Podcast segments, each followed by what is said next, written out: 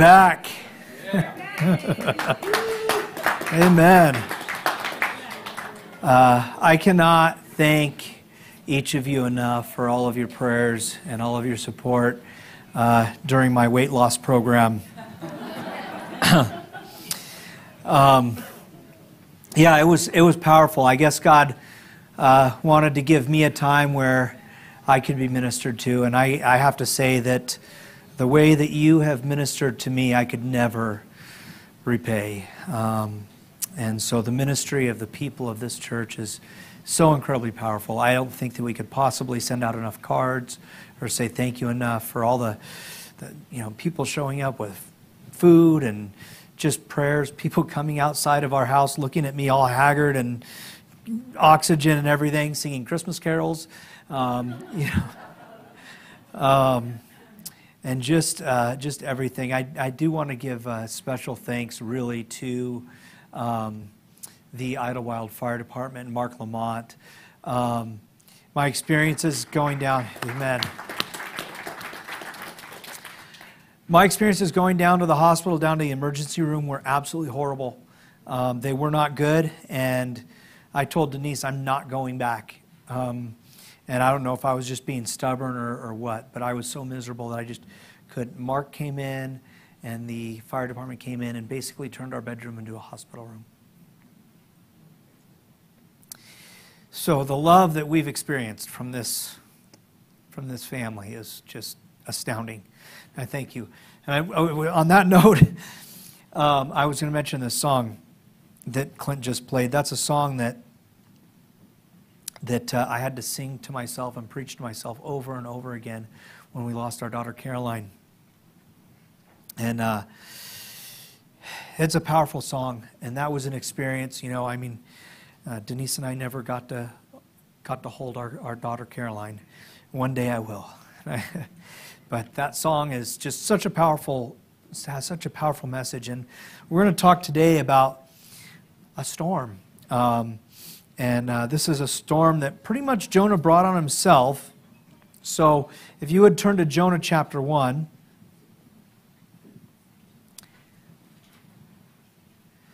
And uh, we're going to start. We kind of hopscotched around because Jonah 3, we had to use Jonah 3 for the baptism last week, right? I mean, was that just the perfect text for that, um, for that context? It was, it was great. But uh, now we're back. We, I started out before I started my Wet Loss program, um, I started out with uh, the first three verses of Jonah, and then um, I had a message prepared and was never able to preach it. So I, we, I've redone the outline, and we're uh, doing it a little bit differently, but um, we'll spend the next few weeks looking at the life of Jonah. I think it's going to be every bit as powerful just seeing uh, God's mercy working in the midst of his unfaithfulness. Um, and so I think it's I hope it will be a powerful thing. Then we're going to go into Luke. And I'm really excited about Luke because not only does Luke give us a just an awesome history of really the beginnings of the Christian faith from the birth, birth of Jesus as a, as a Jew in the area of Israel, but, um, but all the way on up into the early church. Uh, and knowing that it is one of the most important, important historical manuscripts ever of anything. Uh, Luke and Acts are. Uh, historians um, all over the world evaluate and admire that work. And so, and we have it in our scriptures. And so, so excuse me. Um, so, anyhow, uh, let us go ahead and read out of Jonah chapter 1, verse 4. But the Lord hurled a great wind upon the sea, and there was a mighty tempest on the sea, so that the ship threatened to break up. Then the mariners were afraid, and each cried out to his God, and they hurled the cargo that was in the ship into the sea to lighten it for them. But Jonah had gone down into the inner part of the ship and had lain down and was fast asleep. So the captain came and said to him, What do you mean, you sleeper? Arise, call out to your God. Perhaps the God will give a thought to us that we may not perish. And they said to one another, Come, let us cast lots that we may know whose account this evil has come upon us. So they cast lots, and, they, and the lot fell on Jonah. Then they said to him, Tell us on whose account this evil has come upon us. That your, uh, what is your op- occupation, and where did you come from? What is your country, and of what people are you? And he said to them, I am a Hebrew, and I fear the Lord, the God of heaven, who made the sea and the dry land. Then the men were exceedingly afraid and said to him, What is this that you have done? For the men knew that he was fleeing from the presence of the Lord because he had told him. He told them. Then they said to him, What shall we do to you that the sea may quiet down for us? For the sea grew more and more tempestuous. And he said to them, Pick me up and hurl me into the sea. Then the sea will quiet down for you. And I know it is because of me, for I know it was because of me that this great tempest has come upon you. Nevertheless, the men of the rowed hard uh, to get back to dry land, but they could not, for the sea grew more and more tempestuous against them. Therefore they called out to the Lord, O Lord, let us not perish for this man's life, and lay not on us innocent blood. For you, O Lord, have done as it pleased you. So they picked up Jonah and hurled him in the sea, and the sea ceased from its raging. Then the men feared the Lord exceedingly, and they offered a sacrifice to the Lord and made vows. And the Lord appointed a great fish to swallow up Jonah, and Jonah was in the belly of the fish three days and three nights. Oh, our Heavenly Father, we are creatures made in your image, but corrupted by our own sin. We're prone to pride and rebellion. We will so often go to great lengths to flee your perfect will because our wills seem right to us. We thank you that though it may be painful, you sovereignly overcome our sin with your great mercy. So we humbly now submit our hearts, our minds to you. We give our attention to you, our good God, as we open your holy scriptures this morning to learn from you, to know you more through the, that which you've given us to know you by. Your holy word. We give this time over to you in the name of our Lord Jesus. Amen. I love toddlers. Do you love toddlers? I, I I'm terrified of them, but I, I also love them because they have a complete lack of a clue whatsoever. Dinosaurs still roam the earth. There are monsters living in the walls. For me, it was the geese that lived in the walls that would come out to bite me. Um, and their leader was Big Bird. Have you seen that terrifying beak? Now, I mentioned in first service that part of what is so terrifying about Big Bird is that I don't even know what gender Big Bird is or what pronoun to use. And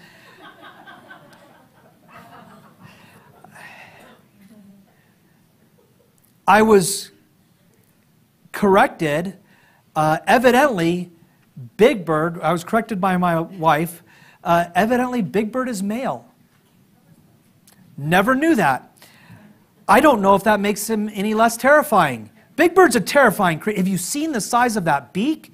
Have you ever been bitten by a goose? That is one big goose, right?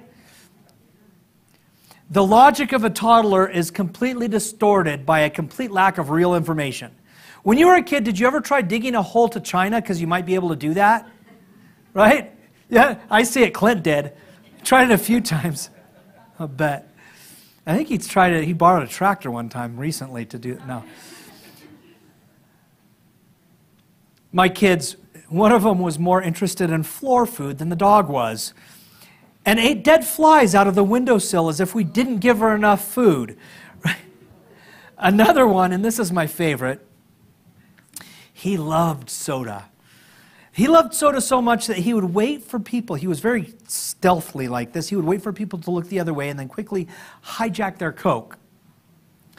Well, it happened that he was in the backyard where a good friend of mine, a chronic chain smoker, happened to have left his can of soda. You know where this is going, right? Almost in tears, he comes to me, Daddy, I just drank that Coke and it tasted terrible. So I quoted a verse that we looked at last week Behold, you have sinned against the Lord, and be sure your sin will find you out. Serves you right, kid. And he just gave me this blank stare as if he didn't understand natural consequences and couldn't figure out why this horrible situation made his dad laugh so much. But here's the thing I never caught him stealing soda again. That's right. And I, I stole this from Jim Gaffigan, I think. Um, it's a paraphrase. Toddlers try to run as if they thought it through, right? You notice that? Have you ever seen a toddler go for the front door? Like, it's like, what's your plan? You can't reach the doorknob. You have no money. You don't have an ID. You can't drive. You only know us. And finally, you're not actually going to get away. It's not like the bigger, faster, stronger parent is going to just give up. Like, well, he was running. What was I going to do? Walk faster? Like, we don't. You ever try to reason with a toddler? Try using adult reasoning with a three or four year old. Right? No, you cannot ride your tricycle down the stairs because you're going to get hurt. And they just blankly, blankly stare at you, or, or they come up with a bulletproof argument that they have really thought through, and it goes something like this No, I won't. Let's move on to hashtags. You, you know what a hashtag is, right? Does everybody know a hashtag? We used to call it the pound sign or the tic tac toe symbol. Now it follows a statement and gives a description. So if you're on the internet, you just click on the little hashtag that somebody put in there, and you can find every other statement that uses that hashtag. So, for example, hashtag great time at the Rock and Roll Hall of Fame, hashtag Giampa family vacation, right? Or hashtag, or, or just bit into a frozen pickle, hashtag fail, right? Or just got a big package from Amazon today. This has probably been on my Facebook page a million times. Hashtag books, right? I love it. Here's one. Is there anything more sublime than a good old fashioned American barbecue dinner? Nothing fancy, just hashtag Merca, hashtag freedom, hashtag. Now this one. If I had a million dollars, I wouldn't waste it on candy. I'd spend it on something wise, like soda hashtag Giampa Kids, hashtag Giampa Kid number three, the whole thing, right? Okay, here's, here's, an, here's another one. Oh, no. Arrested by my own friend. Can you believe it? Hashtag busted, right? I won't tell you what they charged me with. Okay, I will. It was malarkey. That was what, it, I'm just kidding. That was fun. That was in an event that we did when I was a police chaplain in New York. I loved it. Good people. How about, I have one here for Jonah. Gee, I didn't see that coming. Hashtag things God never said. Right? We're all a bunch of toddlers, aren't we? We're a bunch of toddlers. Jonah was the king toddler, right? Jonah tried to flee. God's faster, right? Didn't take God by surprise. God had no interest in giving up on Jonah. The only real response from God was to make Jonah do what he had predetermined he would have him do. Jonah just made it harder on himself. Any of us ever do that? Like, right? God doesn't respond to Jonah by changing his plans, but with judgment of Jonah, whom he will ensure responds to his plan. You ever tried to run from God? He's bigger, he's faster, he's stronger. You can't reach the doorknob. What's your plan? God's ultimately going to have his way, isn't he? We also have an enemy that wants God to fail, though. And I, I, don't think this enemy is deluded enough to think he will actually succeed, but he sure can make our lives miserable by leading us into rebellion, can't he? If you intend to flee from God, there's an evil one who will help to provide the means for you to do so. Just like Jonah, there was a ship sailing west. What luck, right? This is how Richard Phillips put it. There's, there's an important lesson for all of us in this. If we've been toying with, with sin, with a sin, and find that opportunity presents itself, we should not see the hand of good fortune, but of Satan. It is not difficult, after all, for the devil to arrange opportunities for sin. Perhaps you have allowed yourself to indulge in the thoughts of a sexual affair. You should not then be surprised when an opportunity for adultery presents itself. This should raise your suspicions and lead you to repentance. Perhaps you have cheated on your taxes and have not been caught, or indulged in pornography and no one has found out. This should alarm you as to what sins you might be led to commit and quickly bring you to your knees before the Lord. See, God will often, when we're in that place, bring a storm to alarm us, to force us to bend to His will. He's going to have his way with us. So, Jonah 1 4, verse 4, it says, But the Lord hurled a great wind upon the sea, and there was a mighty tempest on the sea, so that the ship threatened to break up. Notice that God sends a great wind. It's not the first time He did that, right? He did the same thing with Egypt. The wind brought the locusts, and then it, it blew the sea open for Moses and the Israelites. And then the wind closed up the sea on the Egyptian army. Paul, Paul was carried through storms and shipwrecks.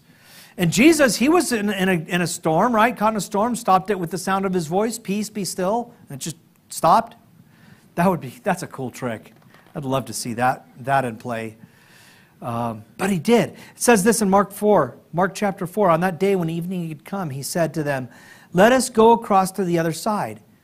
And leaving the crowd, they took him with them in the boat, just as he was. And the other boats were with him. And a great windstorm arose, and the waves were breaking into the boat, so that the boat was already filling, but he was in the stern, asleep on the cushion. They woke him and said to him, Teacher, do you, do you not care that we're perishing? He awoke and he rebuked the wind and sea. Peace, be still. And the wind ceased, and there was a great calm. You see, God has that power. God's in control. You know, in any time you're at sea, just the natural forces, there's always a threat, isn't there? Be it storms, be it other ships, be it fog, be it pirates from Crete. There we go. That's what I was looking for.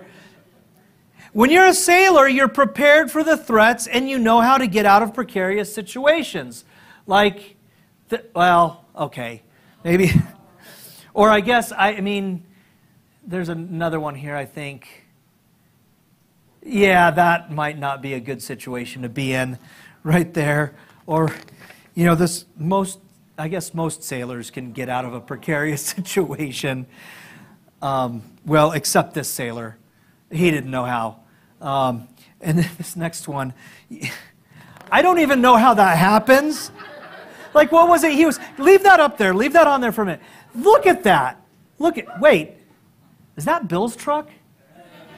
No what are you, was he trying to back up and he couldn't get the tra- the trailer kept going the other way so i would try this thought i would try this method I, all i know is somebody needs to find an indoor hobby that's have you ever heard that the, a bad day fishing is better than a good day at work not for that guy no he's not thinking that at all this one you know, that's do you remember that? That was fodder for so many great. It blocked the whole canal. So many great jokes came from that one. Like, let's dig it up with a tractor.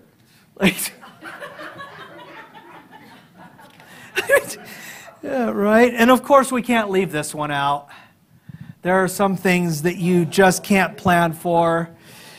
Only one solution. You're gonna need a bigger boat, right?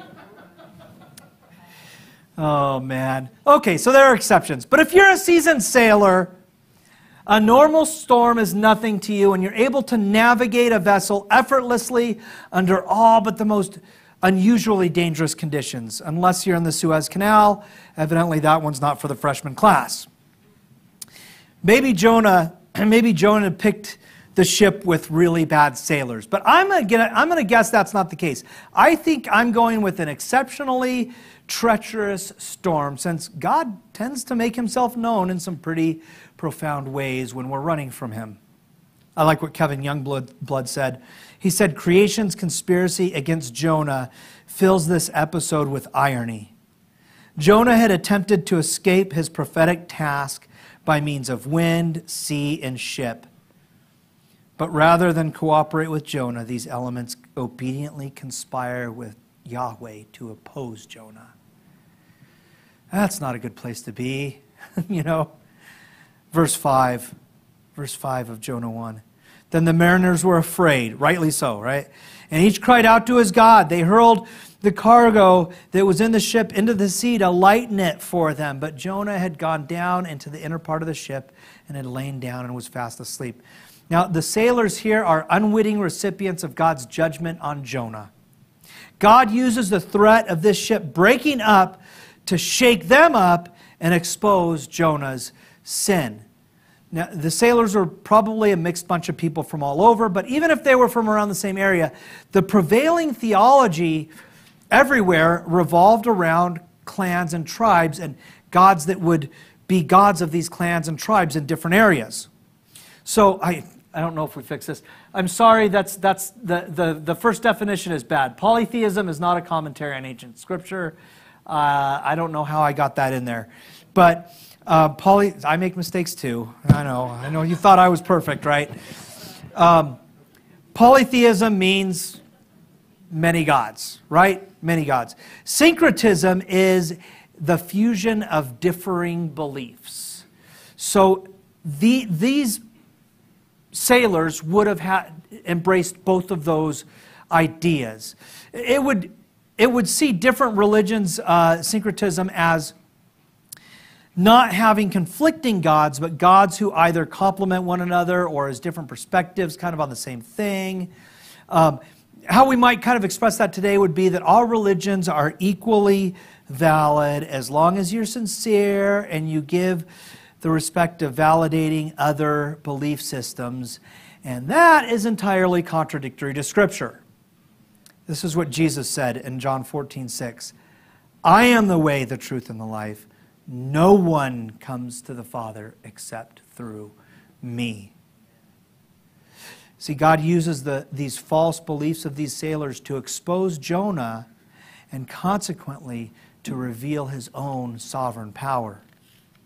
I, I had some pretty quotable material this week. Here's what James Montgomery Boice said To put it in theological language, God had elected Jonah to a special task that he had determined and had determined that the task would be accomplished.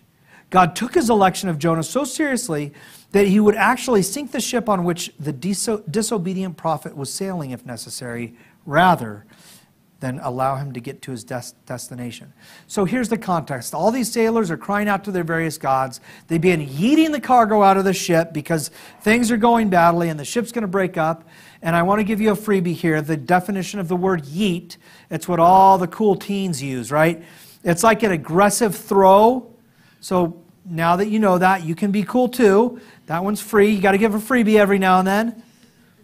Yeet. That's a great word kind of funny too. So, anyhow, up and down, the sailors climb the decks to grab more and more cargo. They're yeeting it, they're launching it out of the boat. It's getting more and more expensive to do this. And lo and behold, what do they find? One more dude, and he hasn't prayed.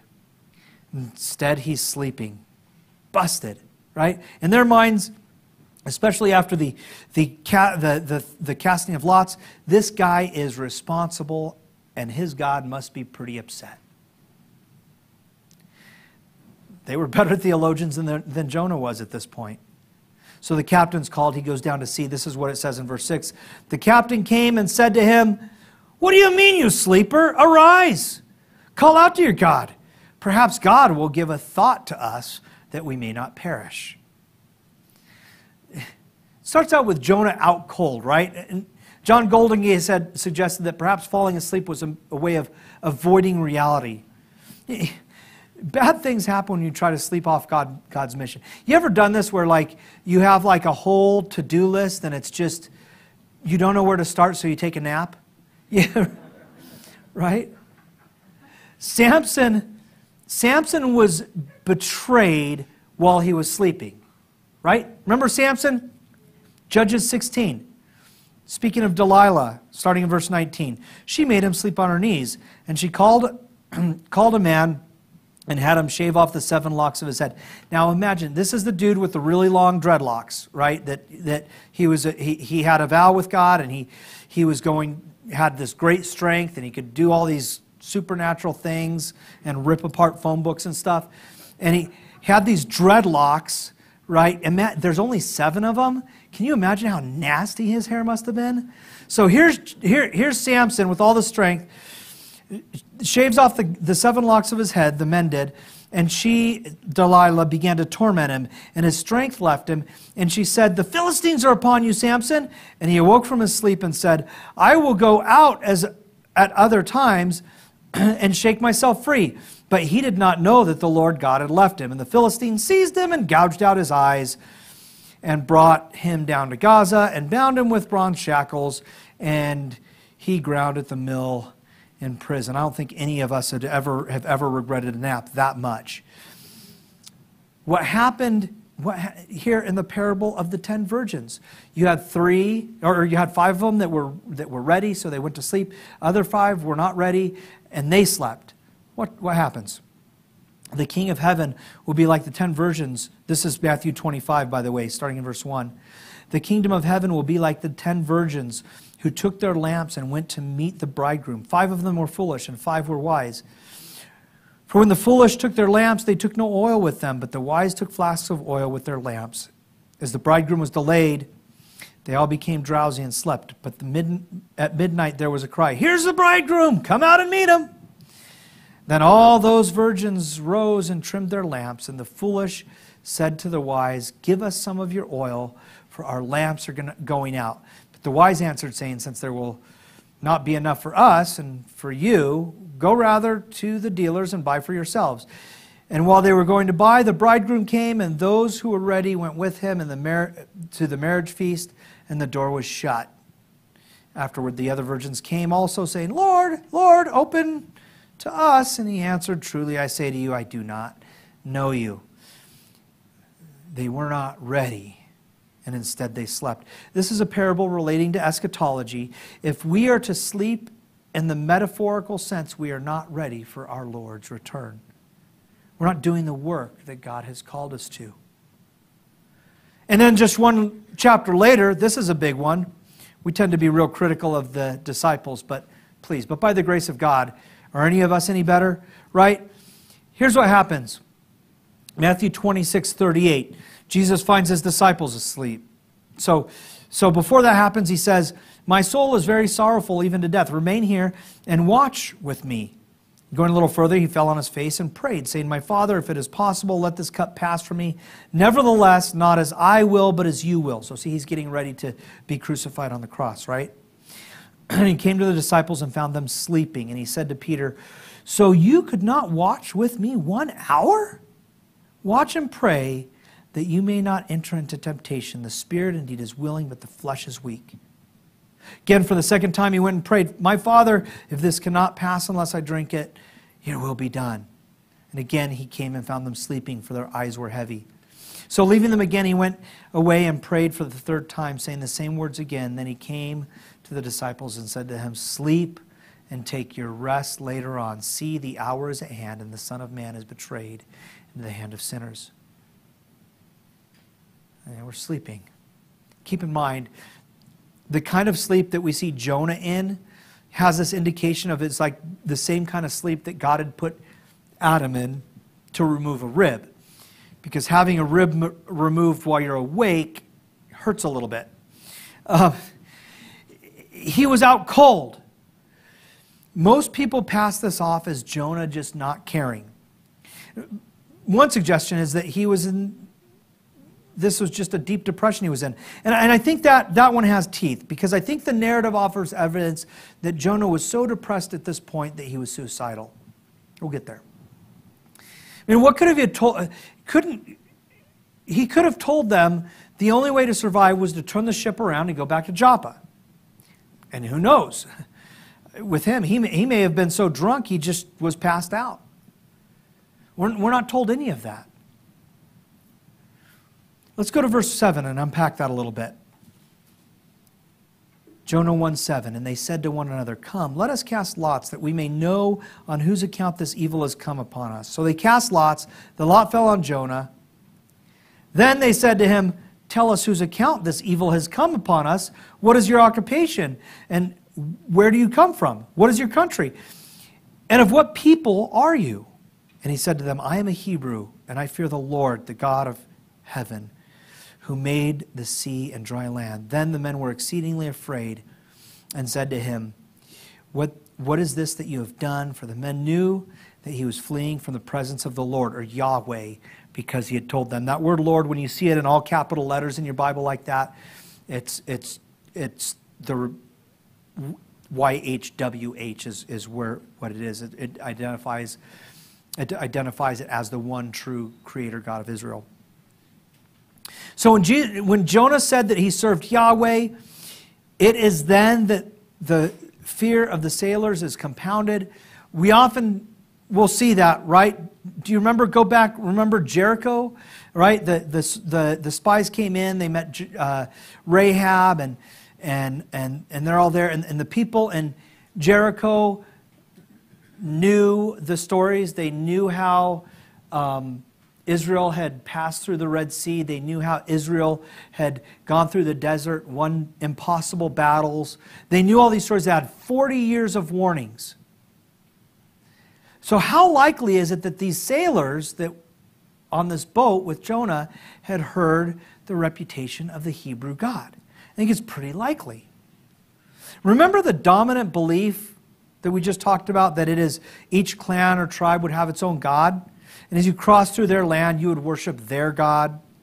So, when these people realized that it was Jonah's God that was angry, at this point, they would have sought to appease him because Jonah's claim was this God is the universal creator of the universe, not just a local God. But it's possible that they're aware that, that uh, this Hebrew God was particularly active and powerful and reliable, whereas their own gods were somewhat dubious in their activities. Of course, we can testify that any God that isn't real is going to be a little unreliable when you pray, right? Verse 11. And they said to him, What shall we do to you that the sea may quiet down for us? For the sea grew more and more tempestuous. He said to them, Pick me up and hurl me into the sea, and the sea will quiet down for you. For I know it is because of me that this great tempest has come upon you. Why didn't Jonah just tell him to take him back to Joppa? I mean, it would have done the trick. It would demonstrate a heart of repentance on Jonah's part, a, a, physical reversal of direction, right? One commentator suggested that Jonah knew the sailors would refuse to head back to Joppa without the cargo that had been loaded there. No, no, I don't think so. Uh, They would do whatever it was to appease whatever God was angry and save their lives at this point. Uh, it, and, and at least they would have saved the ship, right? At least the ship didn't, wouldn't have gone down even if they got fired, it's still better than drowning. Have you ever thought about that prospect? That does not sound like a great way to go. The same commentator assumes that Jonah is willing to die for the sake of these pagan sailors so that their boat doesn't break up. No, I don't think so. I, I just, I have a hard time with that. Based on what we read about Jonah's attitude in chapter 4, I think that's a generous suggestion that he would die for them. No, uh, the captain was definitely in a bad spot, but Jonah's answer was along, along the same lines as suicide by cop. He would rather drown than go to Nineveh. I don't think Jonah was trying to be helpful. He was still running from God. Jump ahead to verse 13 here. Nevertheless, the men rowed hard to get back to dry land, but they could not, for the sea grew more and more tempestuous against them. Therefore, they called out to the Lord, to Yahweh, O Lord, O Yahweh, let us not perish for this man's life, and lay not on us innocent blood, for you, O Lord, have done as it pleased you. These pagan sailors were more merciful than God's prophet Jonah. Jonah wouldn't even consider bringing a potential of God's mercy to Nineveh. He couldn't stomach the idea of being part of God's grace towards these evil, wicked Assyrian Ninevites. He, in fact, he's just fine seeing at least 100,000 Ninevites die miserably under God's judgment. In fact, he's willing to die to prevent God's mercy to them. How hard is that heart? See, in contrast, Jonah asks to be, asks to be yeeted himself, right? And they try to row to shore instead. They didn't honor his wishes at first. They worked to spare Jonah who had just cost them all of their cargo, probably all of their pay, and likely their jobs. I wonder how often our unbelieving friends and family show more mercy than we do. Verse 5, they had each called out to their own gods. These are the sailors, right? In verse 6, they assumed that there must be an, a God who hadn't been petitioned and wanted the stranger to call out to this ambiguous God. And now they know who he is. They're calling out to Jonah's God, Yahweh, who is the one true God, the creator of all. Look how this works. Take careful notice. God calls Jonah to go to Nineveh, where he would show the evil pagan Assyrians his mercy. So Jonah tries to run from God in a wooden boat, since that might work, right? And how does God respond? With yet more mercy. Now these pagan sailors are calling on the one true God. We don't know if any of them ever actually placed their trust in Him forever, but it wouldn't be unreasonable to assume that after all they had witnessed and experienced. They saw God work and they called out to Him. And they experienced His mercy. Romans 5:20 Now the law came to increase the trespass but where sin increased grace abounded all that much more. Dear friends, do not ever let someone convince you that the God of the Old Testament is an angry and vengeful God. Yeah, he's just. And yes, his wrath is very real and terrifying in both the Old, New, New, Old and New Testaments. But as we sang last week, his mercy is more. Our sins, they are many. His mercy is more. Verse 15. So they picked up Jonah and hurled him into the sea. And, this, and the sea ceased from its raging. And the men feared the Lord exceedingly, and they offered a sacrifice to the Lord and made vows. You see, tossing a dude to his death could be considered a pretty serious crime. Uh, what do they call that? Murder, I think, right? His family could seek justice, right? So they didn't take this lightly. Even as pagans, they didn't take it lightly. But to be sure, they sought Yahweh's mercy by offering a sacrifice. Now, it was perhaps, a vow to sacrifice uh, that they would do on the shore once they got there because there was really nothing left on the ship. And it was unlikely that there would have been any animals on board one way or the other. so they sought God's mercy. Now, the next chapter, or the next verse rather, in chapter 1 is, is verse 17. Not all Bibles put verse 17 in chapter 1. Some of them have that as the first verse of chapter 2.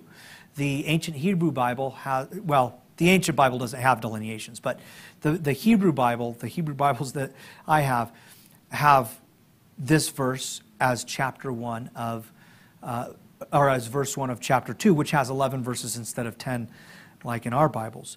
Also, the Septuagint, which is the Greek, uh, ancient Greek translation of the Old Testament, also has verse 17 as, cha- uh, as verse 1 in chapter 2. Um, and there are some obscure English translations that do. But guess what? It doesn't really matter. It doesn't matter because the chapter and verse delineations are a, it's a recent development, human development. We don't have those in the early manuscripts. It's just one long running narrative so we don't need to worry about that. But what that tells us, I think, is something important is that all the scholars and translators, to them, verse 17 is kind of its own section. It's very important. Consequently, we often make a whole, the whole story of Jonah about that one verse. And admittedly, there is a lot to unpack. So let's read it, and then we're going to get there. Verse 17. And the Lord appointed a great fish to swallow Jonah, and Jonah was in the belly of the fish three days and three nights. That word appointed is important. Nothing here happened by mere chance.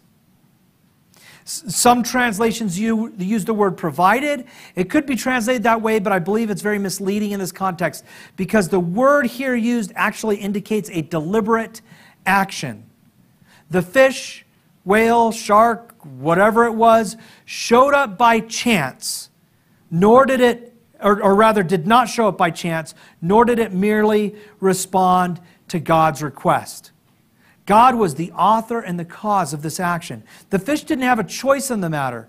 The fish didn't have any more choice than the weather did. Like God didn't say to the clouds, like, hey, can you roll over there, bring some wind with you, whip up those waves and scare those sailors really bad? The, the, the weather's going to God like, I don't know, God, I'll give you a dollar. Like, that's not how it worked out.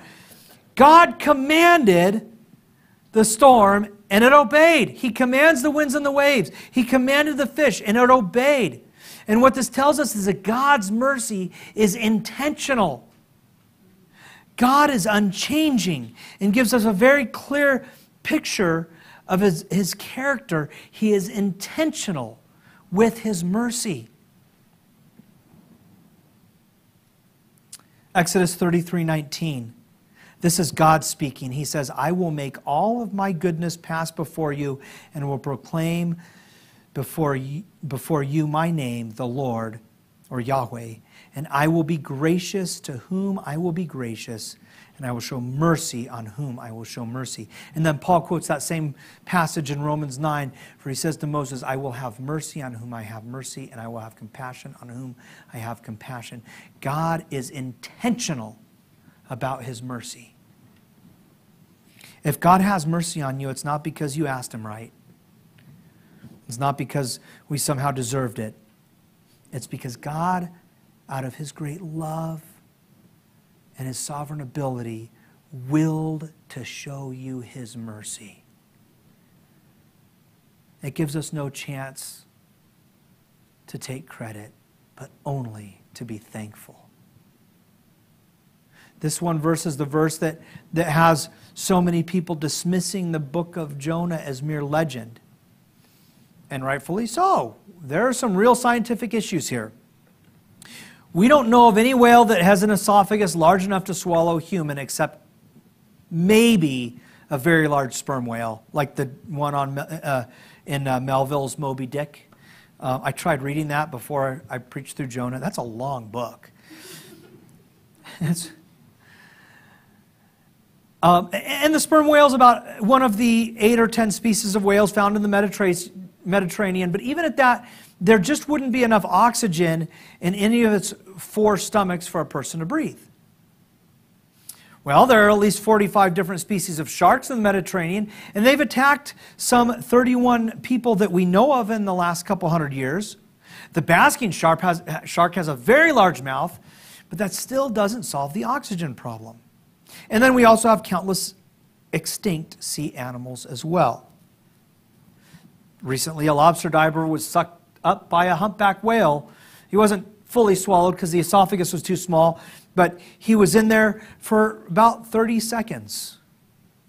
There's a Falkland fisherman who claims to have been swallowed by a sperm whale, but his story is widely disputed. There have been a few and stories of people swallowed and you know claiming to have their, their skin bleached from the stomach acids or whatever it might be and some of those are you know those have all been somewhat disputed there's also a question over the nature of the miracle did jonah survive those three days and three nights in the belly of this ambiguous sea animal or did he die and then was revived upon being vomited up on the shore here's the thing none of it matters none of that matters because if you dismiss that miracle, you're going to you may as well dismiss all the other miracles in the Bible. It was a miracle one way or the other, right? It's a miracle that really happened in history. Jesus didn't dismiss the historicity of this, and neither should we. It happened. This is what Jesus said in Matthew 12 40. For just as Jonah was three days and three nights in the belly of the great fish, so will the Son of Man be three days and three nights in the heart of the earth. It really happened. Now let's kind of close this out. It's tempting to take this as a story about sleeping off our Christian duty. Richard Phillips uh, identified four marks of a sleeping church. He says the, the sleeping church is unaware of its condition, it, it doesn't know it's asleep. He also said, in their dreams, sleepers often do things that they would never do when they're awake. Sleeping churches are out of step with biblical ecclesiology. Here's one sleepers dislike alarm. I had a problem with this when we first got married. I didn't know I did this. I didn't know that I was like this. I would be sleeping, and evidently, Denise would try to wake me up, and I would wake up throwing punches. I didn't know I was doing it, so she got smart. Now she uses a stick. And so, hashtag wisdom.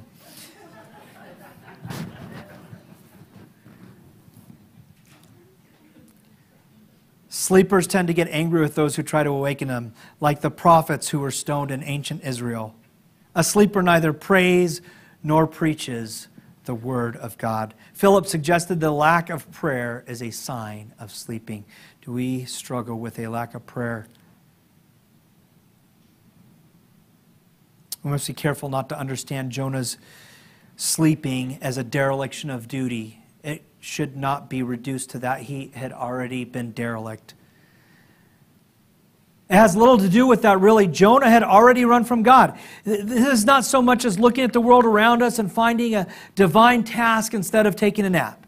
That's not what it's about. It's not about contending for biblical justice and for the lives of the unborn. Yes, we should do all of those things. But what we demonstrate, what we've demonstrated very clearly, especially in this time of COVID, is that we don't sleep in the face of the sins of others. We fight. Right? We fight. We don't sleep. We don't sleep in the face of the sins of others. We sleep in the face of our own sin. Because it's much easier to deal with that way.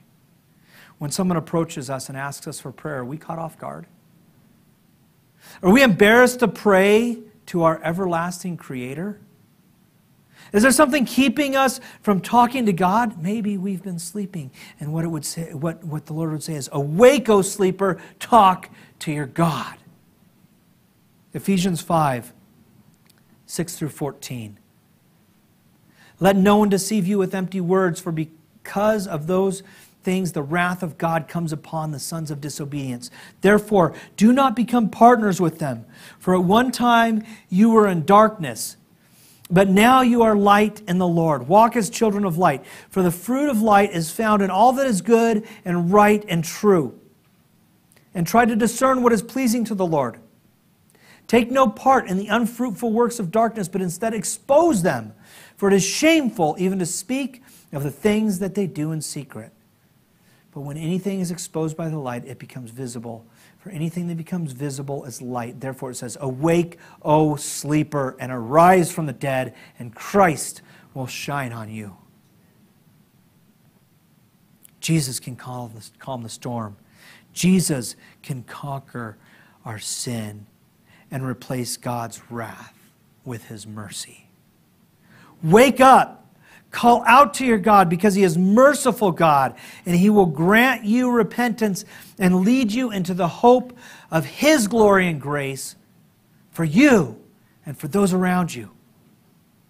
You know, if we're honest with ourselves, we will recognize how often and how miserably we fail.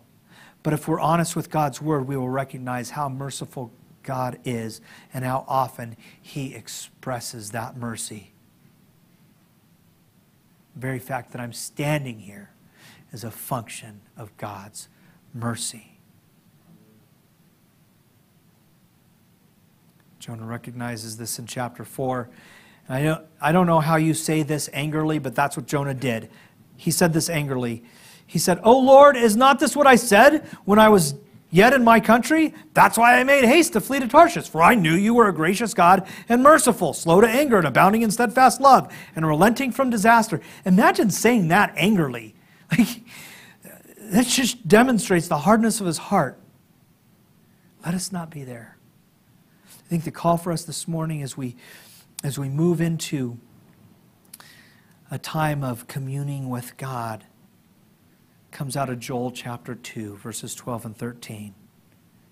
Even, yet even now declares the Lord, return to me with all your heart, with fasting, with weeping, and with mourning, and rend your hearts and not your garments. Return to the Lord your God, for he is gracious and merciful, slow to anger, and abounding in steadfast love, and he relents over disaster.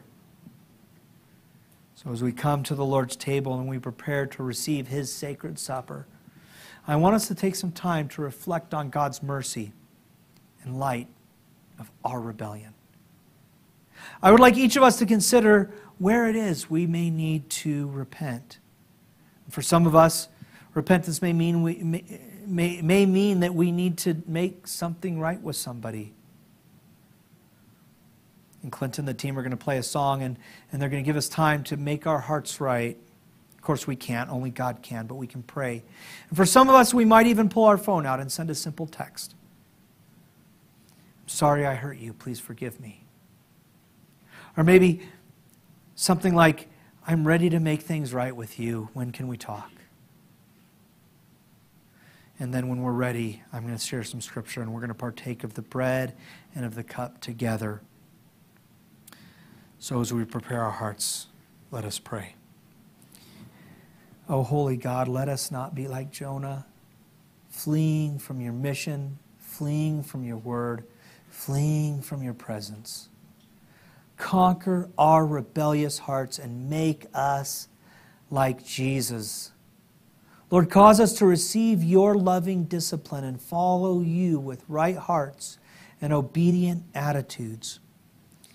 Give us your heart that we may serve you with great joy. Holy God, let us see your great love for each of us, and may that humble us to love and to serve even the most difficult people. God, help us to love those around us the way that you love them.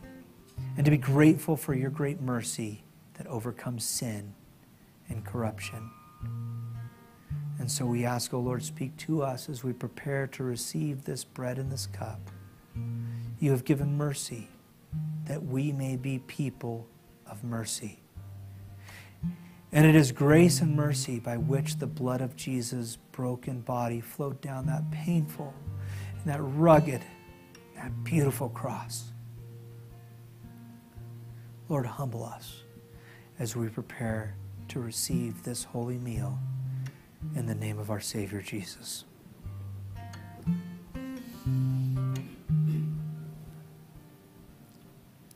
Come, O sinner, come and see Christ the Lord upon a tree. See the crown of thorns adorn the King who labors to breathe in O sinner, come and see what our God became to set us free.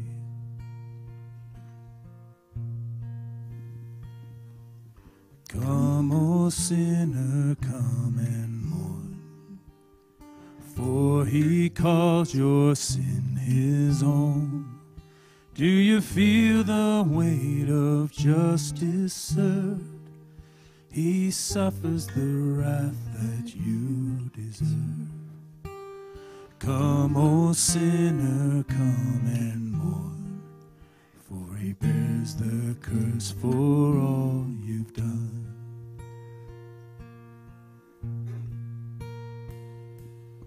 Oh, the wonder of this awesome scene where our Savior bleeds. Oh, the power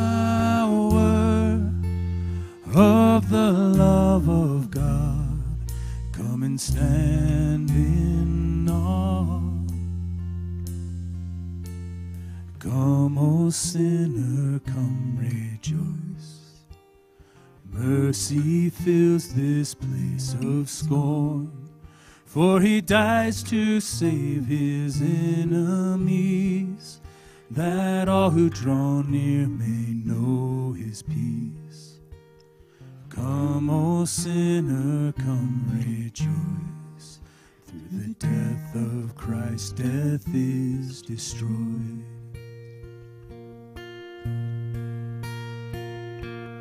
Oh, the wonder of this awesome scene where our Savior bleeds. Oh, the power of the love of God. Come and stand in awe.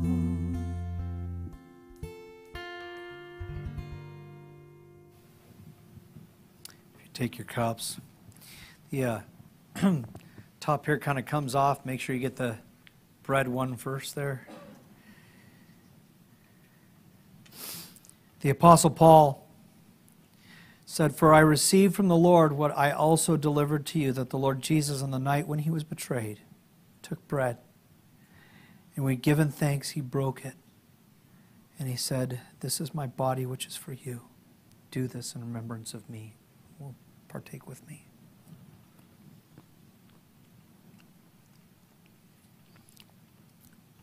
Careful with the grape juice part here. It might go nice and slow. Jesus is the one who is stained, not our clothes. He took that upon himself for us, didn't he? 1 Corinthians 11 25, Paul continues. In the same way, he also took the cup after supper, saying, This cup is the new covenant in my blood. Do this as often as you drink it in remembrance of me. Let us receive together.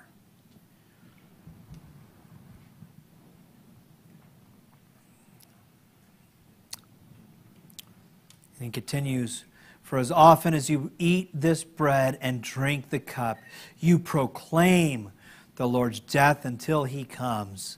Hallelujah. And we say, Come, Lord Jesus.